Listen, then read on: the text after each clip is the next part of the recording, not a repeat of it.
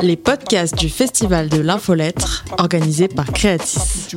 Réécoutez les conférences du festival, enregistrées au Ground Control. Bonsoir à toutes et à tous et très heureux de terminer cette journée. On va essayer de vous intéresser euh, tous ensemble pour terminer cette journée de, sur les infolettres. Et euh, les infolettres, elles ont un truc de particulier, c'est que elles, euh, c'est un format très simple, très agile, et donc du coup qui permet à des personnes de prendre la parole. comme elles le veulent, de manière très libre et, et, et, donc du coup ça, ça amène de nouvelles voix à s'exprimer. Et, euh, et c'est un peu de ça qu'on va parler, même totalement, puisque euh, on va se poser la question de, euh, du militantisme ou de l'engagement, de savoir si les newsletters, les infolettes sont finalement le, média idéal pour ça. Et en fait, en, guise d'introduction, donc je vais vous laisser chacune et chacun vous présenter et me dire si vous vous sentez. Tiens, j'ai l'impression que je te cache. Donc voilà. Euh, si vous êtes, alors, alors juste, euh, vous, vous, êtes tous journalistes? Ok. Donc voilà, non mais que j'aurais pu poser la question dès le départ. Donc on a un point euh, sûr et commun, tout le monde est journaliste. Alors est-ce que vous êtes journaliste militante et militant ou est-ce que vous êtes journaliste engagé? Comment est-ce que vous vous définissez? Alors Lorraine, je te laisse commencer. Ok. Euh, alors, c'est pas facile comme question et je suis même pas sûre que ce soit euh, la vraie question parce que c'est finalement c'est un débat sémantique peut-être un tout petit peu pointilleux. En gros, euh, engager ça veut dire euh, prendre parti et militant ça veut dire euh, œuvrer activement. Donc je pense que donc moi je suis la cofondatrice de Climax. Climax c'est une newsletter sur la crise climatique qui essaye d'en parler avec un ton un tout petit peu différent, qui prend effectivement parti. Euh, donc, euh, en ce sens, on est, effectivement engagé parce que euh, c'est pas une newsletter euh, qui documente l'architecture, même s'il n'y a rien de mal contre ça. C'est une, une, newsletter qui documente des luttes. Donc nécessairement, on est dans un positionnement qui prend parti et donc engagé. Après, on est un petit peu à la limite parce que on mène des actions aussi. Par exemple, euh, pendant la Coupe du Monde au Qatar récemment, on a mené des, euh, des soirées de boycott euh, de la Coupe du Monde qu'on a voulu festives, joyeuses, mais du coup où on œuvrait très concrètement, où on avait les mains dans le cambouis. On a fait des ateliers pour pour fabriquer des télécommandes, des télécommandes qui permettaient d'éteindre la Coupe du Monde. Donc en ce sens, on peut dire qu'on a un petit peu dévié de notre rôle de journaliste un peu sur pont blanc euh, pour vraiment participer activement à cette lutte qu'on estime nécessaire et qui nous tient à cœur. Donc nous, on fait du journalisme avec euh, les tripes, je pense. Moi, personnellement, à la base, je viens pas du milieu journalistique, j'ai pas fait d'études de journalisme, donc j'ai peut-être un regard un tout petit peu différent euh, d'autres personnes. Euh, mais, voilà, je pense que on est un petit peu entre les deux avec Climax. En tout cas, ce qui est sûr, c'est qu'on n'est pas dans un journalisme froid, surplombant. On est euh, au sein de la lutte. Euh, on est dedans et on essaye de la documenter euh, le mieux possible. Voilà. Dan, est-ce que tu veux rajouter, puisque vous êtes euh, le binôme Moi, je suis complètement d'accord avec ce que tu viens de dire, évidemment, et je rajouterais que et c'est tant mieux. Je rajouterais qu'on s'inscrit avec Climax comme les héritiers de médias historiques, écolos, euh, qui sont La Gueule Ouverte, par exemple, euh, donc un média très engagé et militant pour le coup des années 70. Euh, un, autre média qui s'appelle Le Sauvage aussi, qui sont voilà donc des médias historiques et qui eux sont très militants. Nous, on s'inscrit dans cet héritage-là et comme le disait Lorraine, on est un peu entre les deux, en, entre engagés et, militants. Et donc voilà, je pense, mais je pense que tu as dit la plupart des. Enfin voilà, on est, on est un peu entre les deux. Alors, bah, il n'y a pas de mal à être l'un ou l'autre, je pense. Oui, oui. Alors moi, c'est vrai, c'est ce qu'on a discuté un petit peu avant. Je, mon, mon, hypothèse, c'est que euh, le mot journaliste militant est en général utilisé pour critiquer. Euh, et que c'est peut-être aussi pour ça euh, que c'est compliqué parce qu'en tout cas, je, je ne dévoile rien, je pense, en, en disant Jennifer ou Megan que vous, vous ne vous considérez pas comme journaliste militante en fait, c'est un mot qui est devenu euh, plutôt diabolisé, alors que finalement, on milite tous pour quelque chose, en tout cas, on œuvre pour euh, un changement de société. Euh, c'est juste que certains sujets sont plus considérés comme militants et il faut se poser cette question. Donc, moi, je refuse ce terme parce que justement, ce sont plutôt des journalistes majoritaires qui aiment l'employer pour pour parler de de journalistes plutôt minoritaires ou minorisés euh, sur certains sujets. Donc l'idée c'est plutôt un engagement, une, on œuvre en fait pour euh, pour changer la société, mais au fond, si on est très clair, euh, oui, on, on, est tous plus ou moins militants, quel que soit notre corps de métier, quel que soit le sujet employé, quels quel que soient les moyens en fait. Mais c'est parce que il y a une diabolisation autour de ce terme qu'il faut faire attention à pas l'employer pour pour désigner finalement un groupe de personnes très précis. Est-ce que tu peux nous dire justement, toi, euh, euh, cet engagement dans ton travail de journaliste, euh, comment il se manifeste, et notamment dans l'expérience de newsletter que tu as pu avoir? Alors, il se manifeste par un, détachement de la neutralité, parce que l'idée qu'on est forcément neutre ou objectif euh, est, plutôt fausse parce que euh, on a toujours un, un, point de vue, une expérience, un vécu euh, par rapport à, au sujet qu'on traite. je dirais que mon engagement se fait par, bah, par des podcasts, des newsletters, des articles, mais surtout par toujours des angles choisis pour parler de notre époque et pour envisager un futur euh, peut-être euh, plus positif, aider euh, les personnes qui se posent des questions aussi. Et la newsletter permet beaucoup ça parce que justement quand on travaille en rédaction pour un média, il faut rester plutôt neutre, même si quand on lit entre les lignes, ça n'est jamais vraiment le cas. Euh, mes newsletters permet d'employer le jeu, de, vraiment euh, poser un point de vue et surtout euh, d'ouvrir la conversation avec avec des lecteurs fidèles.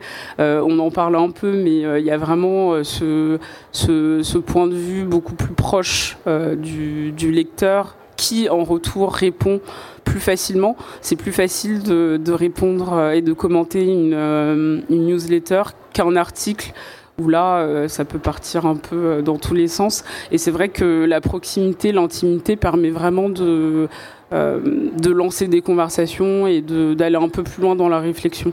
Donc c'est vraiment un engagement différent du travail journalistique au sein d'une rédaction. Alors toi, Megan, tu es l'autrice de la newsletter Impact de Gloria Media. Alors comment te positionnes-tu? Euh, moi, je suis complètement d'accord avec Jennifer. Euh, c'est toujours euh, inutile de nous euh, décrédibiliser euh, le mot militante. mais alors, moi, je suis journaliste féministe. et car j'ai travaillé comme journaliste pour des années, mais j'ai toujours été féministe aussi. on couvre avec Impact, on couvre les mouvements féministes dans le monde. C'est un peu comme, comme, comme vous avez, quand tu as dit euh, qu'on couvre les luttes. Euh, c'est un sujet pour nous, euh, mais moi, personnellement, je ne suis pas militante. c'est pas toujours facile de, faire la division, mais c'est pour ça que j'utilise le terme journaliste féministe, car je ne trouve pas une contradiction dans ce terme. et je pense qu'on peut avoir une objectivité, on peut faire le journalisme neutre, et on peut traiter les luttes, par exemple, pour euh, accès à l'avortement, euh, pour les droits des personnes euh, LGBTQ, mais, mais rester toujours dans un cadre journalistique. Alors toi, Jean-Paul, avec Pioche, comment est-ce que tu te définis? Bah, Bonsoir à tous.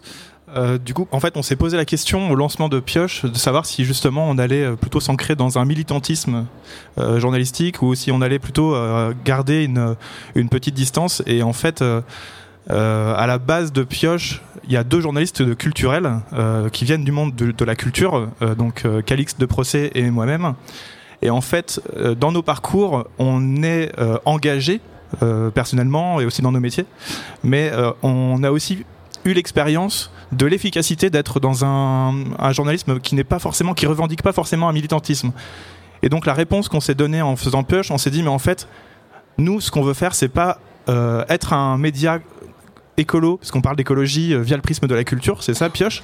On veut pas être un média écolo militant parce qu'ils existent déjà. En fait, il y a déjà Reporter, il y a déjà Vert, il y a déjà Climax, puisqu'on est né quasiment en même temps. Et vous avez un point de vue qui nous paraît déjà très affirmé par rapport à ce que nous on, a choisi de faire. Mais comment est-ce que nous on va aller compléter cette offre-ci pour aller chercher d'autres gens, aller chercher d'autres publics? Et on s'est dit en fait, on, on serait d'autant plus militant que, ça ne que le ton qu'on emploiera ne sera pas, euh, euh, pas segmentant, mais euh, n'isolera pas. Voilà, on ira chercher d'autres gens qui ne vont pas être effrayés par un, un, ton qui pourrait être un peu trop péremptoire ou, universitaire ou militant. Et, et, donc on a fait vraiment le choix d'être militant de cette manière-là, en, en, choisissant un ton plus, plus, léger, qui correspondait aussi à notre expérience de journaliste de la culture, qui est un journaliste, en tout cas de la manière dont on le pratiquait nous, assez porteur d'enthousiasme pour des projets culturels, que ce soit des collectifs de musique, des albums, des œuvres qui sortent. On dit, bah, en fait, j'adore cette œuvre et voilà pourquoi. Et on contextualise et on va chercher les enjeux de ces œuvres et on va rencontrer l'auteur ou l'autrice.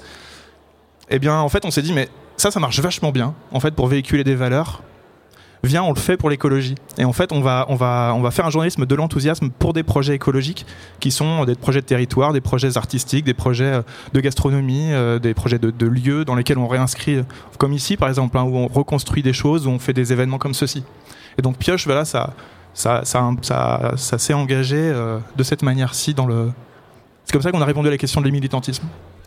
Donc du coup, là, on a compris euh, qui vous êtes, comment vous vous définissez. Maintenant, on a envie de savoir à qui vous parlez. Euh, et est-ce que vous parlez à des militantes, euh, Mégane, euh, ou est-ce que pas forcément? Oui, je parle aux militantes. pour nous, notre audience et les personnes qui sont intéressées par le féminisme, pas forcément féministes eux-mêmes, pas forcément des femmes les hommes sont bienvenus si, vous voulez inscrire. Euh, euh, notre audience est euh, néanmoins majoritairement des femmes. mais ce que j'ai essayé de faire est de, de, mettre en lumière les, les, mouvements dans les autres pays, en Kazakhstan, en Yémen, au Mexique, pour, pour montrer les, les, différentes stratégies des militantes dans le monde, pour changer les lois, pour changer la société.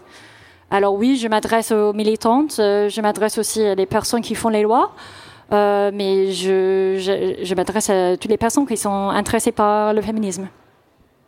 Et Climax, euh, l'audience, c'est des militants, c'est des gens qui ont envie d'en savoir plus et qui étaient peut-être un peu neutres à la base. C'est un peu tout le monde. alors nous, on a une histoire un tout petit peu particulière parce qu'à la base, on vient d'une newsletter qui s'appelle Tech Trash, qui s'intéresse au milieu de la tech. Et donc la moitié, je pense à peu près, de notre audience elle vient de là, donc de gens qui ne connaissent rien à l'écologie. Et c'est, euh, bah, pour nous, ça a été un super euh, défi aussi parce que c'est euh, aussi à eux qu'on veut parler. Nous, on n'est pas là pour parler aux militants. D'autant plus que j'imagine cette audience, peut-être ils sont, ils ont beaucoup de, foi dans la technologie pour résoudre les problèmes du climat. Ouais. Et puis nous, on a aussi cette humilité de parler avec une forme de naïveté, de se dire, bah, on s'intéresse au sujet, on veut que, on veut le rendre le plus intéressant possible, on veut pas justement cliver, on veut pas effrayer, on veut aussi euh, amuser parce qu'on a un ton euh, particulier qui est celui de la satire aussi. Euh, et donc, donc c'est une audience assez mixte de, je pense, 50% de gens qui n'y connaissent rien du tout et 50% qui nous ont connus après et qui sont effectivement plus plus éduqués et à même de, de, comprendre ces, ces enjeux-là. Donc on a un peu moitié-moitié. C'est-à-dire vraiment on a le, le, deux bouts des spectres, du spectre avec des gens très très très informés et des gens pas du tout informés. On n'a pas trop le milieu. Y compris pour ceux qui payent pour euh, Climax Ah oui, oui, oui. Ouais. Euh, en fait, c'est des gens qui sont venus euh, pour le ton plus que pour le sujet. donc, qui sont venus en nous faisant confiance, par cette expérience qu'on avait donc avant avec cette newsletter Tech Trash en se disant bah ils ont réussi à déconstruire un peu tout le bullshit autour de l'imaginaire technophile, de la technologie va nous sauver.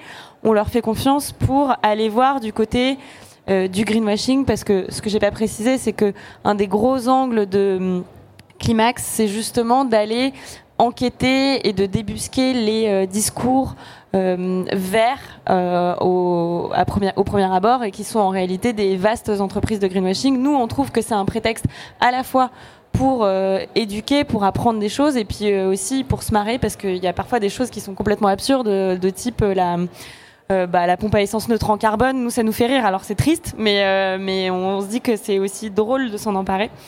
Donc euh, vaste répondre pour dire il y a les deux quoi, les, les, deux bouts du spectre.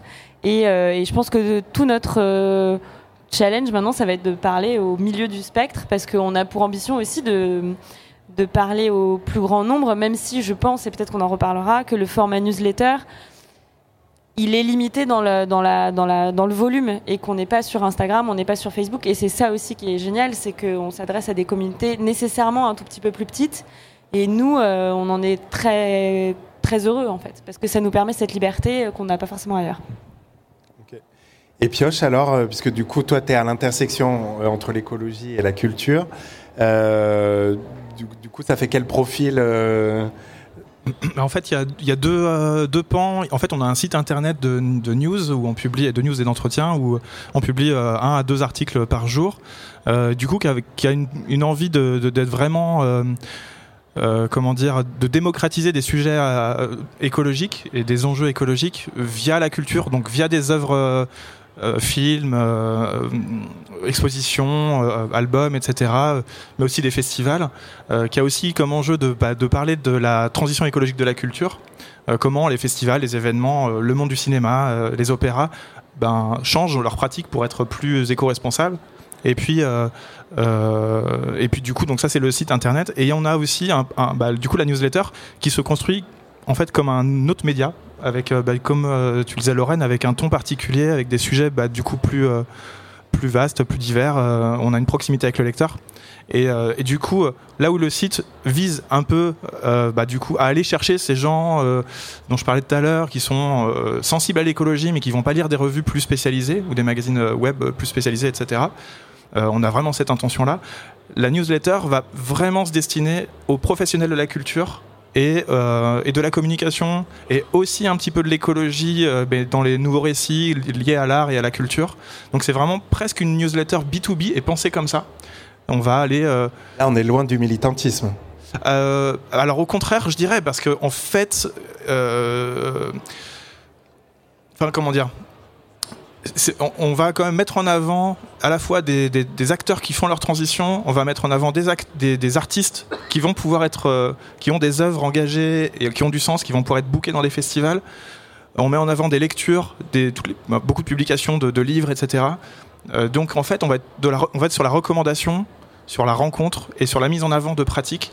Et donc en fait, on, pour les acteurs de la culture, de la communication et, et voilà.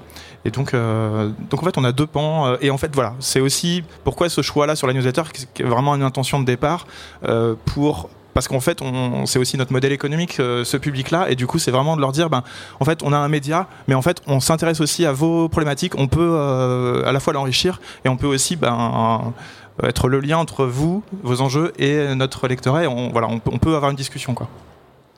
Lorraine parlait de niche. Effectivement, c'est un élément clé euh, pour comprendre les, euh, les newsletters, leur ton, leur audience, etc.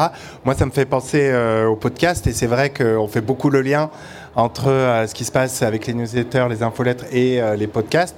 Euh, Jennifer, toi qui connais bien euh, le monde des podcasts, est-ce que tu trouves ce, parallèle pertinent euh, que dans les deux cas, c'est des niches qui permettent de s'adresser à des justement à des audiences très engagées sur un sujet? Alors oui, mais c'est justement le problème, je pense, que ce soit niche. juste pour peut-être refaire le point, je n'ai pas de newsletter en ce moment parce que j'en avais une du coup lancé en 2018 avec une euh, consoeur qui s'appelle Mélodie Thomas.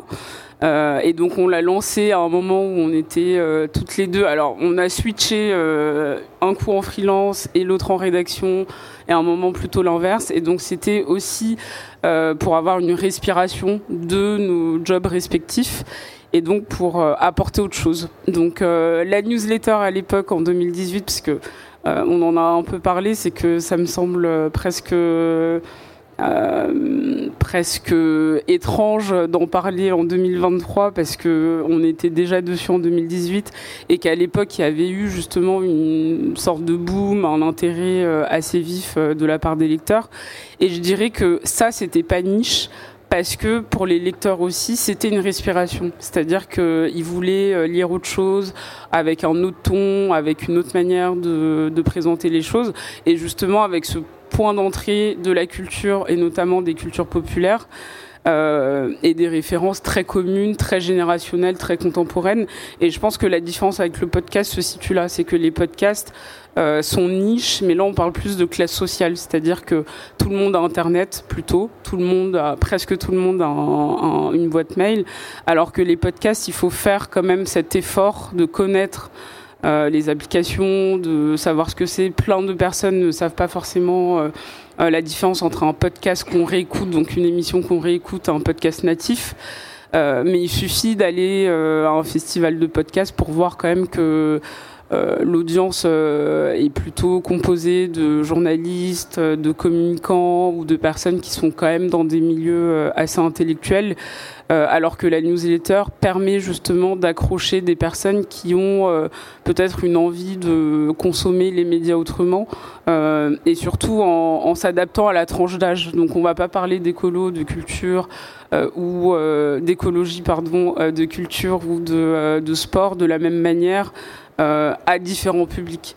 Et donc la newsletter est intéressante aussi parce qu'elle se, elle se combine plus facilement aux réseaux sociaux, donc euh, à Instagram, euh, aujourd'hui même à TikTok. Donc euh, il y a un, un cross-média qui est plus évident, alors que le podcast, c'est beaucoup centré sur euh, l'animateur ou l'animatrice, enfin la personne qui présente le podcast, et il y a presque une forme d'iconisation de cette personne qui devient euh, le point central, alors que la newsletter permet de beaucoup plus, euh, se propager et devenir voilà on sort en fait de, de notre rôle en tant que persona et on devient la voix plus globale de bah, d'un ton, d'une ligne éditoriale, ce qui est moins le cas avec le podcast. Euh, avec Pio, je crois que tu as un projet de podcast. Euh, Impact, vous n'êtes pas du tout dans le podcast. Et Climax, euh, pas du tout, non. Mais est-ce que la comparaison vous parle un peu? Est-ce que comment vous la Alors, on, y a déjà réfléchi pour le coup, mais, euh, mais c'est vrai qu'on n'a pas encore eu l'idée qui nous a vraiment transporté. Qui, parce que c'est vrai que si c'est juste faire un podcast pour faire un podcast, ça n'a pas trop d'intérêt. Mais, euh, mais c'est sûr qu'il y a, comme tu disais, euh, Jennifer, c'est intéressant de voir euh, à la fois la, la, complémentarité et à la fois aussi les différences qu'il y a entre les deux médias. Les deux médias. Et, et c'est vrai que la question de l'incarnation dont tu parlais qu'il y a dans le podcast, elle est intéressante parce que nous, c'est aussi une des raisons pour lesquelles on s'est lancé en newsletter à la base, même avant Climax, quand on a lancé Tech Trash. on l'a fait aussi en newsletter parce qu'on voulait le faire de façon un peu masquée. Et euh, parce que justement, on voyait à, cette époque-là, c'était en fin 2017, il y avait, c'était un peu le début de, enfin pas le début, mais en tout cas, il y avait euh, un essor des tribunes LinkedIn où les gens se mettaient euh, vachement en scène et donc avec une surpersonnalisation des propos. Et nous, on s'est dit en fait, déjà, on trouve ça ridicule et on a un peu envie justement de s'en moquer. Et du coup, on peut pas s'en moquer si on fait exactement la même chose. Et, et on se disait, bah la newsletter justement, c'est très intéressant parce que ça nous permet, voilà, d'être un peu les vengeurs masqués et euh, de, développer des propos euh, sans forcément dire c'est moi, euh, moi je, mon histoire, machin. Non pas que ça soit pas intéressant des fois de le faire, évidemment, mais, mais voilà. Donc c'est vrai qu'il y a vraiment des choses intéressantes et pour le, pour le podcast, on y viendra peut-être un jour, qui sait. Et toi, Jean-Paul, quelle complémentarité tu vois justement avec le podcast? Bah, alors il y a plusieurs choses, mais alors je voulais rebondir sur ce que tu disais Dan, parce que c'est vrai que euh, on entend. Alors l'atelier juste avant disait justement que c'était important de personnaliser sa, newsletter, etc. Et je trouve qu'en fait on peut aussi personnaliser sa newsletter, avoir un ton très personnel et, direct vers le lecteur, avec une marque quelque part. Et Climax, quand Climax parle, on a le ton Climax. Et euh, bah, perso, pareil, j'ai pas ma photo ni euh, euh je signe parce que on m'a conseillé de mettre Jean-Paul et tout. Alors je mets Jean-Paul, mais bon, euh, c'est vraiment. Euh, je pense qu'on peut, on peut incarner un ton et, effectivement sans se montrer. Et franchement, pour certaines personnes comme dont je fais partie, c'est très confortable aussi de pas juste avoir sa tête partout, un peu le même rapport par rapport au post LinkedIn. Et du coup, le podcast en fait naît ben, de ce prolongement de la newsletter qui est destinée aux professionnels de la culture, où en fait ce qu'on fait, c'est qu'on fait euh, tout ça en fait. Ah, euh, le modèle économique de Pioche aujourd'hui, c'est euh, donc il y a le site internet, la newsletter, et comment est-ce qu'on rémunère tout ça Souvent par l'organisation de conférences en festival, c'est devenu notre spécialité entre guillemets. et du coup, on est amené à rencontrer beaucoup de professionnels de la culture qui sont dans un, exercice de transition. Et on s'est rendu compte de plusieurs choses. Il y a beaucoup de conférences sur la transition des professionnels de la culture et elles sont souvent longues et indigestes. Et en fait, euh, on a envie d'être un peu pratico-pratique pour les professionnels et du coup on lance on réfléchit à un podcast. On est en train de l'écrire euh, avec l'équipe d'ailleurs de, de, Ground Control euh, sur ça.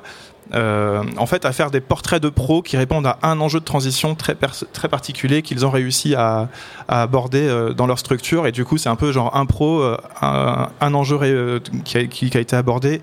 Et puis derrière une histoire individuelle et de structure culturelle quoi. Donc voilà, c'est vraiment un prolongement parce qu'en fait la matière, elle est là et, autant euh, voilà. Et puis derrière, c'est vraiment pratique pour les pour les acteurs de la culture qui n'ont plus qu'à piocher euh, leurs enjeux et les réponses et les solutions qu'ils cherchent sur, tout ça quoi. Et alors pour revenir au travail d'écriture, Megan, toi quand tu travailles euh, sur une newsletter donc engagée, qu'est-ce que ça change justement au jour le jour? Euh, dans le choix des sujets, euh, dans l'usage du jeu ou pas, dans euh, le ton, dans tout ça oui, pour moi, d'entrer dans le monde des newsletters, ça changeait beaucoup, car avant, j'étais journaliste freelance pour la presse anglophone. J'ai écrit des articles pour The Guardian, CNN, Al Jazeera, les, les médias comme ça. Et ça, c'est quelque chose complètement différent que, que, ce que je fais en ce moment. Et pour moi, euh, le, le, changement euh, le plus euh, plus euh, plus important et vraiment, c'est j'ai pas besoin de convaincre les rédacteurs en chef.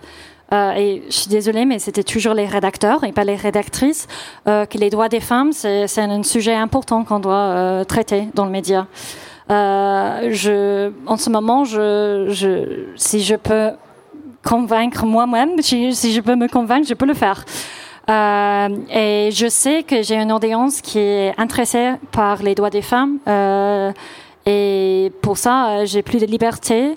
Euh, je peux euh, couvrir les sujets dans plus de profondeur. C'est pas juste the news, euh, fin de Roe v. Wade et c'est fini. Euh, on peut euh, faire des enquêtes en profondeur sur les sujets, sur le militantisme féministe dans le monde, et ça me fait beaucoup de plaisir après deux ans de journalisme, de, me concentrer comme ça, c'est énorme pour moi.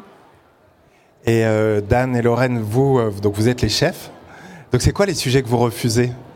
Euh, alors, c'est pas nous les chefs d'ailleurs, euh, c'est Milly Servant qui est la rédactrice en chef de la newsletter Climax. Euh, mais donc, je pense que ce qui revient euh, chez tous les auteurs et les autrices de newsletter, j'ai l'impression que c'est euh, ce sentiment de liberté et de, plaisir. C'est-à-dire, on prend vraiment du plaisir à écrire en se disant que bah, nous, on peut aller aussi loin qu'on veut en fait. C'est-à-dire qu'on peut taper sur tous les greenwashers qu'on veut en plus, on dépend pas de la publicité. Euh, donc on a euh, boulevard. Euh, et en fait, on le prend le boulevard, on, en profite parce que d'autres n'ont pas nécessairement cette liberté, parce que quand on travaille dans un gros média, il y a des annonceurs derrière, parce qu'il y a un modèle économique qui est plus lourd. Et c'est ça aussi qui est... qui va de pair avec le, modèle de l'utilisateur, c'est comme tu disais au début, c'est-à-dire que c'est un, média un peu plus agile, donc on n'a pas besoin d'être une énorme structure pour pouvoir parler à plein de gens. Et donc, euh, concrètement, les sujets qu'on va choisir, euh, donc de manière collégiale, parce qu'on est une équipe maintenant de 5, enfin 5 euh, en fixe et puis un peu plus nombreux, c'est d'aller chercher, bon c'est facile à dire et je pense que tout le monde va le dire un peu comme ça, mais d'aller chercher ce qui va pas être traité nécessairement dans les médias mainstream, et, et d'aller débusquer là où je pense, il y a un angle mort dans le, traitement de l'actualité écologique, c'est-à-dire au sein des grandes directions d'entreprise, tous les, tous les discours des directions RSE, c'est vraiment des, endroits qui sont des lieux de pouvoir et qui sont pas nécessairement investigués, peut-être parce que euh, je, sais, sais pas pourquoi. En fait, je, je me l'explique pas, mais euh, mais ça c'est vraiment un point, je pense, qui peut faire la différence de, de Climax, c'est d'aller voir un peu ce qui se dit et en général il se dit n'importe quoi et euh, du coup c'est à la fois drôle et motivant d'aller d'aller creuser là-bas d'aller là où personne ne va alors on n'y arrive pas toujours mais en fait c'est ce qu'on essaye de faire Typiquement, le sujet que vous refusez, c'est celui qu'on voit partout. Partout, euh, sauf s'il y a un angle différent. Mais, euh, mais sinon, de parler de, par exemple, euh, du jet de soupe sur les œuvres d'art, tout le monde l'a fait. Donc si on en parle, il faut qu'on en parle différemment parce que sinon, ce sera pas très intéressant. Parce que c'est pas vraiment la promesse. Finalement, vous avez trouvé l'angle ou Oui, alors ça c'est bah, du coup c'est Milly, Milly donc la rédactrice en chef, qui a euh, euh, brandé le terme comme le splashtivism, donc une nouvelle forme d'activisme qui consiste à jeter des trucs sur des œuvres d'art et donc euh, qui a constitué donc avec Nicolas, un autre journaliste de l'équipe, une carte interactive où tout le monde peut inscrire des mouvements euh, où des gens ont fait ça, des actions où des gens ont fait ça. Et du coup, c'est euh, un ton assez climax, c'est de dire, bah, euh, à la fois nous-mêmes, on va pas aller jeter de la peinture ou de la soupe, mais on trouve ça drôle et, et on trouve ça important de le documenter, de l'inscrire dans un mouvement historique plus large, de montrer que en fait même les Romains ils faisaient ça à l'ère antique et que il n'y a pas que il a pas que la Joconde et la tarte à la crème qui était d'ailleurs le premier gâteau lancé, il n'y a pas que la soupe de tomates, il y a plein d'autres choses que les suffragettes aussi faisaient des trucs euh, absurdes, euh, mais qui ont vachement bien marché, qui ont mieux marché que euh, quand elles étaient plus sages. Donc, tout ça pour dire qu'on en a parlé, mais on a essayé de le faire différemment. Et alors, qu'est-ce que toi tu refuses comme sujet dans la newsletter de Pioche?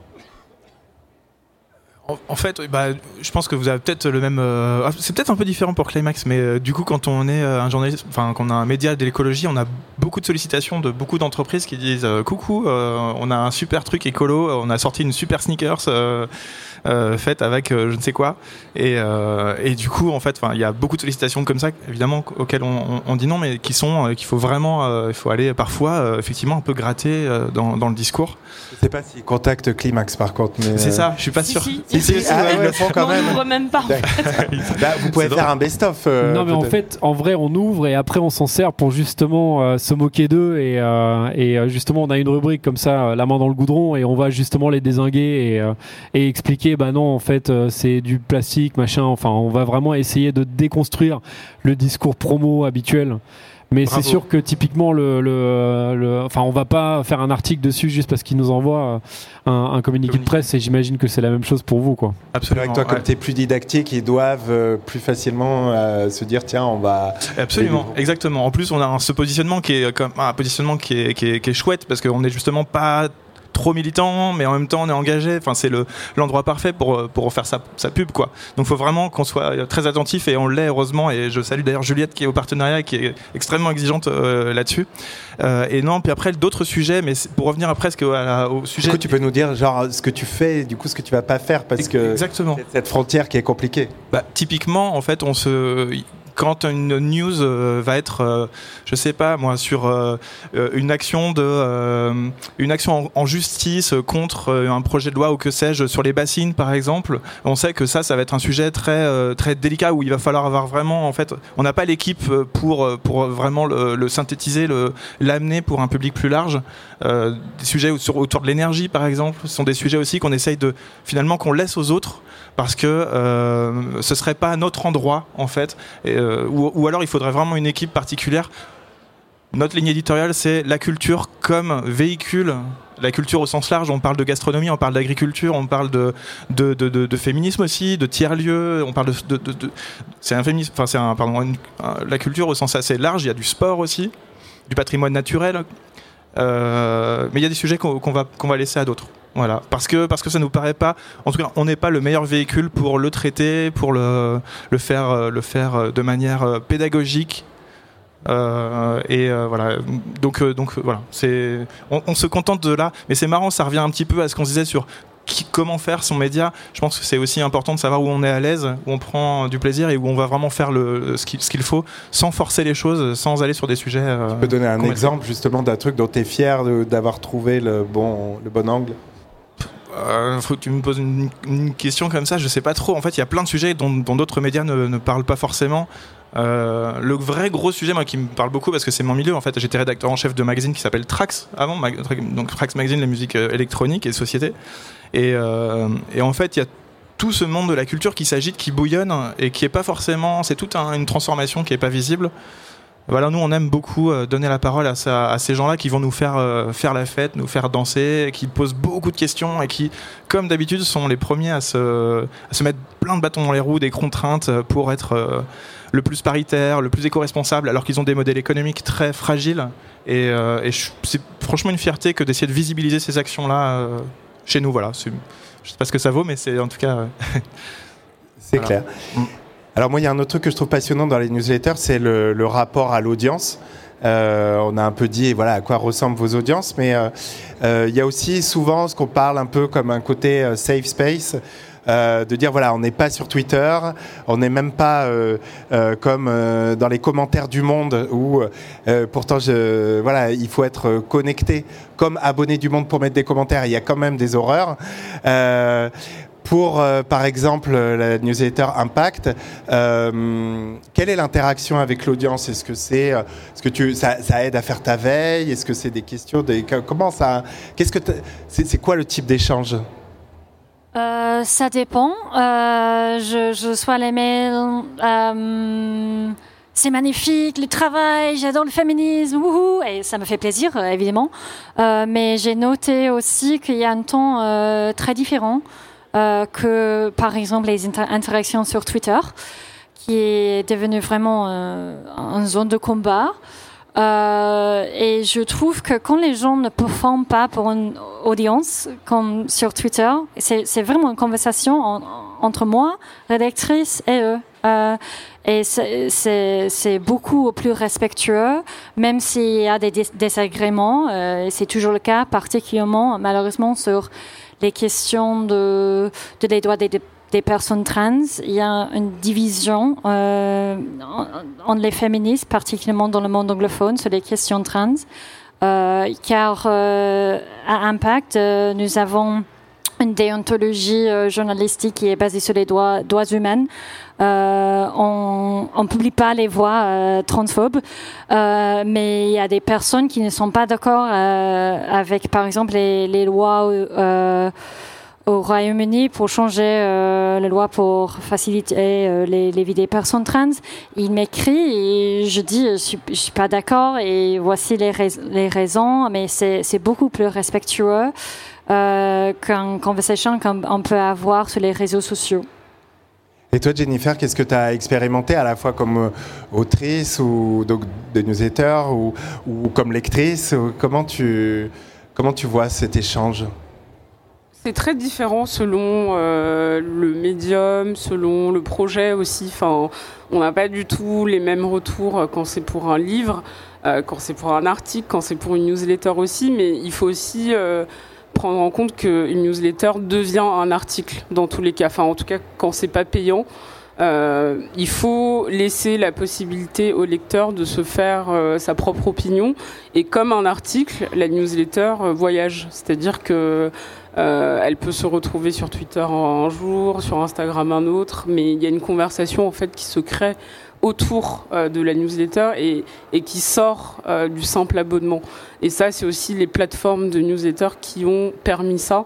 Et c'est pas pour rien, justement. C'est parce que ça emprunte le modèle euh, journalistique tout en réinventant l'approche.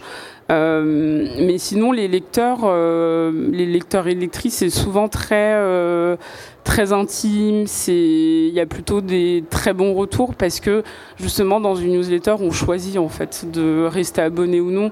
Donc il y a vraiment quelque chose de l'ordre de la liberté, c'est-à-dire que si une personne n'est pas contente, elle se désabonne. Ça fait toujours un petit pincement au cœur, mais je préfère ça que une forme de mécontentement pendant des semaines, des mois, des insultes. Ce qui n'est pas toujours le cas pour, pour un article parce que parfois la personne s'abonne pour un contenu global est quand même très mécontente à chaque fois en se disant bon pourquoi je paye autant par mois? Et parfois ne se désabonne pas tout de suite parce qu'en plus c'est très long et que c'est pas euh, toujours très euh, très facile de se désabonner. Euh, je cite au hasard un magazine, je sais pas Le Monde, mais un peu connu pour ça. et du coup c'est très compliqué et c'est aussi volontaire pour bah, pour garder le lecteur alors qu'une newsletter il suffit vraiment de se désabonner et de passer à autre chose. Euh, après, euh, ce qui est intéressant, justement, ce que je disais tout à l'heure sur le cross euh, medium, c'est que finalement, même si on alors ça dépend des gens, mais pour le coup, moi et Mélodie, on avait par ailleurs une audience autre sur d'autres médiums, enfin notamment les réseaux sociaux, de par nos nos jobs respectifs dans des médias assez connu. Et donc ça fait que les, lecteurs qui nous suivent pour autre chose deviennent aussi les lecteurs de la newsletter et ainsi de suite. Et donc ça fait euh, des échanges très, euh, bah, très, euh, très profonds parce que en fait tout se rejoint à un moment donné. C'est-à-dire que on, ne change pas non plus totalement de sujet sur les sur ce qui nous intéresse de base. Donc euh, on parle de culture toujours, on parle de questions sociétales, mais de manière différente. Et donc ça fait que ça crée plutôt des conversations. Et vous, euh, Climax, la participation de l'audience, elle est euh, de quel ordre? Bah, en fait, je pense que c'était une assez grosse surprise quand on a commencé à écrire des newsletters, parce que donc au tout début avec Tech Trash, je pense qu'on l'avait pas fait euh, nécessairement avec cette idée de rapport à l'intime, etc.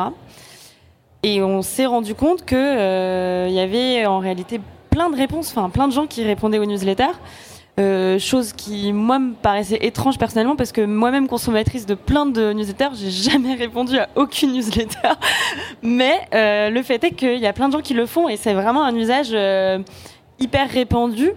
Et donc nous, plus que bah après, bon, on va peut-être pas rentrer dans le truc technique, mais les taux d'ouverture, par exemple, c'est des chiffres qui veulent pas dire grand-chose. On le sait maintenant parce que il y a toute une réglementation, tout un changement avec Apple qui fait que maintenant, c'est un peu des chiffres sortis du chapeau. Donc, même si on les regarde, on sait qu'ils veulent pas dire grand-chose. En réalité, quand on a plein de réponses à une newsletter, ça fait beaucoup plus plaisir que quand on voit un gros taux d'ouverture. Et donc nous, c'est un truc qu'on regarde vachement, c'est euh, si on a eu beaucoup d'engagement sur un contenu plus qu'un autre. Et euh, et, bah, et ce qui est cool, c'est qu'on a des retours euh, bah, assez variés, mais souvent très fouillés. C'est-à-dire, on va avoir des retours. Euh, bon bah là, je suis pas d'accord avec ça ou parfois ça nous arrive, on fait des erreurs et on va avoir des gens qui vont nous corriger, mais euh, toujours assorti d'un euh, mais continuez, c'est quand même trop bien. On sait que voilà, vous êtes euh, c'est un peu indépendant, donc c'est cool, mais faites attention la prochaine fois, voilà. Et donc ça c'est cool, enfin c'est super stimulant parce qu'on n'a pas l'impression d'écrire dans le vide en fait, parce qu'il y a ce truc parfois qui peut être un peu solitaire quand on écrit des newsletters, où on appuie sur le bouton et on sait pas trop où ça va. Et, et là, bah, d'avoir des retours, c'est quand même super chouette. Et en général, euh, bah, je crois que nous, ça nous est jamais arrivé. On n'a pas ces commentaires euh, de haters qu'on peut avoir quand on fait euh, bah, des vidéos sur Instagram ou ce genre de choses. Donc c'est toujours plus agréable, quoi. Donc, donc oui, on avait cette idée de verticalité à la base et on s'est rendu compte que c'était pas du tout l'usage que les gens faisaient de la, de la newsletter et c'était une surprise et c'est une bonne surprise. Et encore une fois, parce que vous, euh, c'est pas du tout incarné, il n'y a pas de prénom, il n'y a pas de euh, Voilà, donc euh, Ça, pourrait paraître neutre, mais en fait, les gens se sentent quand même de répondre à quelqu'un, quoi. Bah, étrangement, oui. Et tant mieux, c'est génial, ça veut dire que justement, on a réussi à, à avoir une incarnation au-delà de nos personnes. Et je pense que dans cette idée de personnalisation, c'est aussi, enfin, c'est super fort. Et je pense que ça marche pour plein de médias mais c'est aussi un piège parce que ça peut être hyper épuisant de se dire euh, que tout repose sur sa propre personne. Et je pense à une newsletter qui pour nous a été un, un exemple et un modèle qui s'appelle Heated. C'est une newsletter américaine que vous connaissez peut-être, qui a été créée par une journaliste américaine qui s'appelle Emily Atkins et, et dont l'intégralité du succès reposait sur sa propre personne. C'est ce qui a fait sa force, mais aussi ce qui a fait qu'elle a fait un burn-out, euh, qu'elle n'arrivait plus à tenir le rythme et que du coup, elle a dû s'entourer d'autres personnes pour aller au-delà de cette personnalisation à l'extrême. Donc, donc oui, donc je pense que le rapport à l'intime avec les lecteurs et les lectrices, il peut aller au-delà de, de l'incarnation et de la personnalisation. Mais c'est peut-être la conversation de demain, donc on euh, on va pas en parler euh, pendant des heures. Mais dans ce que tu dis, c'est hyper intéressant parce que aux États-Unis, c'est vraiment le modèle qui s'est créé, c'est-à-dire que c'est plutôt des journalistes qui soit démissionnent, soit sont virés, soit euh, sont vraiment dans une précarité face justement à l'industrie des médias et donc lancent leur newsletter comme un média. Donc ils sont obligés en fait de l'incarner de cette manière parce que sans ça, il euh, n'y a pas de médias qui suivent parce que c'est souvent, ce sont souvent des lecteurs qui les suivaient par ailleurs euh, pour leurs articles dans un média, en fait, qui, changent en fait de média avec eux. Et donc c'est vrai que euh, bah, c'est à la fois hyper positif parce qu'il y en a qui gagnent parfois plus que quand ils étaient salariés dans un média très connu, mais en même temps reposer tout son, tout son travail sur soi et sur devoir le raconter, devoir euh, multiplier les formats, euh, enfin démultiplier les formats et sur TikTok et sur Instagram et en newsletter, enfin c'est beaucoup trop. Et je pense que c'est ce qu'on voit de plus en plus avec euh, bah, les nouvelles entreprises de newsletter qui, qui sortent, c'est on repose le succès de la newsletter sur vous et pas l'inverse. Et donc je pense que ça va, ça, il faut se poser des questions sur sur ce modèle. La newsletter, euh, format d'ubérisation du journalisme, euh, oui ou non Peut-être prochain débat euh, au, Festival de l'infolettre.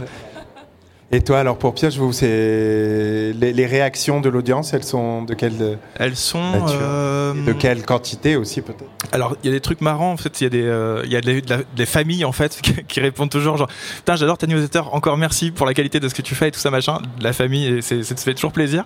Il y a aussi bien sûr des professionnels qui répondent. Euh, parfois, je me souviens avoir fait l'interview d'un patron de festival qui disait oui mon festival est super green pour ça pour ça pour ça. Et en fait un, artiste m'a dit je suis dans leur boîte de booking. Non. Du tout. Et là du coup je me suis dit ok d'accord bon en fait c'est hyper précieux d'avoir ce genre de retour. Et en fait voilà malheureusement là on a on a on a manqué de, discernement. Mais on a eu ce, ce, retour euh, qui me marque particulièrement généralement euh, c'est des retours très positifs. Et surtout ce qui se passe et qui est vraiment sympa. Et je pense que enfin euh, ça arrive souvent euh, quand on incarne un peu newsletter c'est en rendez-vous en fait ou quand on rencontre des gens et ah pioche mais putain j'adore votre newsletter j'allie et tout ça et ça c'est comme on est quand même dans un milieu de la culture qui s'engage souvent bah voilà c'est des gens qui connaissent le média et c'est très très flatteur d'avoir ces retours en voilà genre j'aime ah j'adore je la lis et tout bravo et tout c'est cool donc ça c'est euh, vraiment agréable oui, je vais compléter euh, ce que tu dis, Jean-Paul, et ce qu'a dit Lorraine. En fait, c'est euh, nous, on a un rapport vraiment très sain à notre à notre lectorat, et en fait, je pense qu'il y a beaucoup de bienveillance. Et euh, je suis assez persuadé en fait que le format de la newsletter pousse à la bienveillance en fait euh, du lecteur parce que euh, parce qu'en fait comme tu disais on n'a aucun hater. Et d'ailleurs on a été quand on a commencé à faire des vidéos par exemple avec d'autres d'autres médias en collaboration on a été assez surpris en fait de voir qu'il y a autant de haters et autant de gens qui mettent de l'énergie à en fait à, à dire que c'est pas bien machin. Et en fait la newsletter on l'a pas du tout. Et je pense peut-être que dans le dans le format et dans la démarche de la newsletter il y a quelque chose qui fait que le lecteur en fait se rend compte qu'il y a quelqu'un derrière qui est en train d'écrire et a de base une sorte de respect euh, pour le travail. Donc peut-être qu'il va faire des critiques parce que ça en effet comme tu le disais Lorraine on a des gens qui nous disent ah tiens euh, cet article j'ai bien aimé euh, et vous auriez pu parler de ça mais c'est toujours hyper bienveillant et il y a toujours en fait c'est toujours construit. Il y a toujours un mot gentil à la fin pour dire ouais euh, là c'est vrai que cet article je l'ai moins aimé que l'autre euh, mais l'autre était génial et en général j'adore ce que vous faites et on, voit qu'il y a vraiment un engagement en fait des lecteurs et, c'est vrai que c'est hyper précieux en fait ça ce côté là et euh, aussi, pour rebondir sur ce que tu disais, on a aussi l'effet lanceur d'alerte. Il y a plein de gens qui nous contactent pour dire euh, mon boss a dit n'importe quoi ou allez voir euh, ah ce que fait cette entreprise parce que euh, il y a un truc à creuser. Moi, je peux pas le faire, mais vous, vous pouvez le faire, donc allez voir. Et, et ça, pareil, c'est super précieux comme retour parce que c'est un peu, on a, on a l'impression d'avoir un peu nos petits espions qui viennent, qui viennent, je sais pas, chercher du catharsis. Et c'est souvent des gens infiltrés dans des entreprises qui nous contactent pour nous dire ma boîte fait n'importe quoi ou mon boss dit ça, mais en fait c'est faux. Et du coup, c'est trop bien parce que ça nous fait une veille hyper précieuse et très bah, infiltrée, quoi. Donc, donc voilà.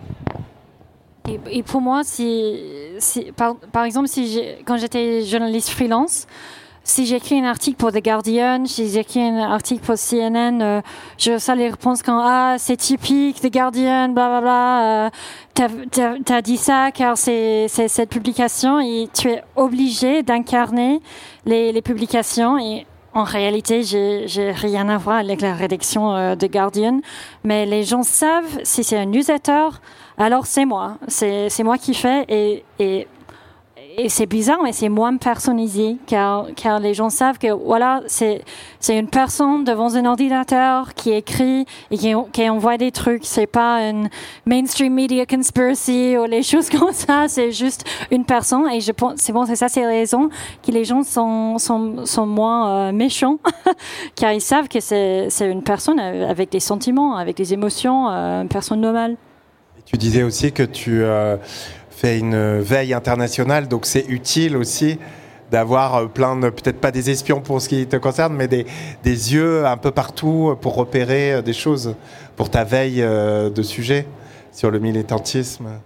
Oui, oui, c'est, c'est un truc très international et, et un des réponses que je reçois et ah, je savais pas qu'ils font ça en Colombie, en Chili en Australie euh, ce que j'essaie de faire et montrer qu'on est tous connectés euh, dans les luttes. Et, voilà j'entends beaucoup des, gens euh, je pense que j'ai déjà dit Yémen mais alors Yémen c'est un pays qu'on n'entend pas beaucoup sur Yémen dans le monde. Alors ça me fait beaucoup plaisir. C'est pas juste et particulièrement dans un monde où les États-Unis dominent tout euh, et l'année euh, euh de 2022, c'était c'était un, moment énorme avec la fin de Roe. Mais moi, je, je peux dire, ok, oui. Euh, c'est une catastrophe là-bas, mais est-ce que, est-ce que tu savais qu'à Colombie, ils ont, euh, ils ont changé les lois et tu peux avoir un avortement jusqu'à 24 euh, semaines, qui est une, une loi plus, plus libérale que nous avons ici en France? Alors ça, ça, ça c'est quelque chose qui est, qui, est, cool pour moi et je veux bien euh, avoir plus des, des, lecteurs euh, dans tous les pays de, de monde Je voulais ajouter quelque chose là-dessus euh, sur, sur cette partie avec les lecteurs, cette relation-là. En fait, pour avoir les deux, le média, site internet qui est diffusé sur les réseaux sociaux, qui donne très souvent des commentaires de dingue, quoi. Plein de, plein de haine, plein de chargés de plein de choses. C'est dingue ce que, les, ce que les gens peuvent euh, ressortir comme ça. Et en fait, c'est assez ingrat quand on est journaliste de faire des papiers, en fait, d'avoir toutes ces réactions-là. À l'opposé, la newsletter est incroyablement euh, agréable parce que, comme tu le disais, c'est t'as vraiment tout de suite en fait un sentiment de communauté et de t'as des gens qui te lisent, tu vois un peu, bah, du coup, t'as des trucs pour faire, pour voir les stats, tu vois, donc tu vois euh, qui te lit, etc. Tu fais, ah ouais, c'est de fou et tout, il y a cette personne qui lit euh, régulièrement et tout, trop cool. Et, et puis qui fait des, petits mails retour, etc quand on est journaliste et qu'on a, on s'est confronté à ces commentaires sur les réseaux sociaux, qu'est-ce que ça fait du bien de se dire qu'en fait le travail de journaliste peut être euh, bien accueilli? Enfin voilà, c'est tout bête, mais c'est ça fait du bien. Ouais. Et, puis surtout, les gens lisent les newsletters. Enfin, j'imagine en tout cas, parce qu'on peut voir le taux d'ouverture. Voilà. Alors que souvent, euh, les articles, euh, on comprend que les gens ne lisent pas vraiment.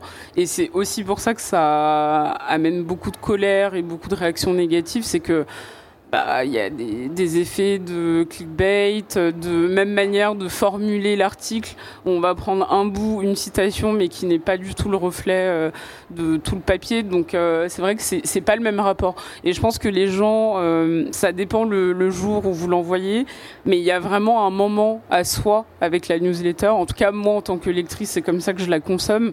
C'est-à-dire que c'est le moment où je vais lire, je vais prendre le temps parce que je sais que c'est une newsletter que j'adore et, que j'ai envie de, lire euh, en, étant dans de bonnes conditions, alors que souvent les articles, il y a beaucoup d'informations qui sortent toute la journée, et je pense que c'est aussi difficile pour les lecteurs de, bah, de, prendre euh, le meilleur euh, de tout ça.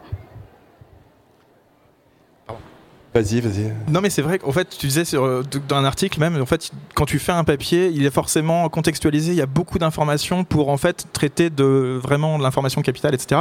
Là où la newsletter va aller droit au but. C'est aussi un, un, truc vraiment super intéressant quand on, on est dans une société où il y a beaucoup d'infos, on manque de temps, etc. Tu lis une newsletter en fait avec laquelle tu vas avoir un sentiment de proximité qui va tout de suite aller te mettre en avant l'information qui va t'intéresser. Et vous faites super bien euh, chez Climax. Euh, et, c'est un exercice intellectuel et journalistique euh, passionnant. voilà, je voulais juste pointer ça. Bah écoutez, merci beaucoup. merci à vous toutes et tous d'être venus. Et puis très bonne soirée, amusez-vous bien. Et puis rendez-vous demain.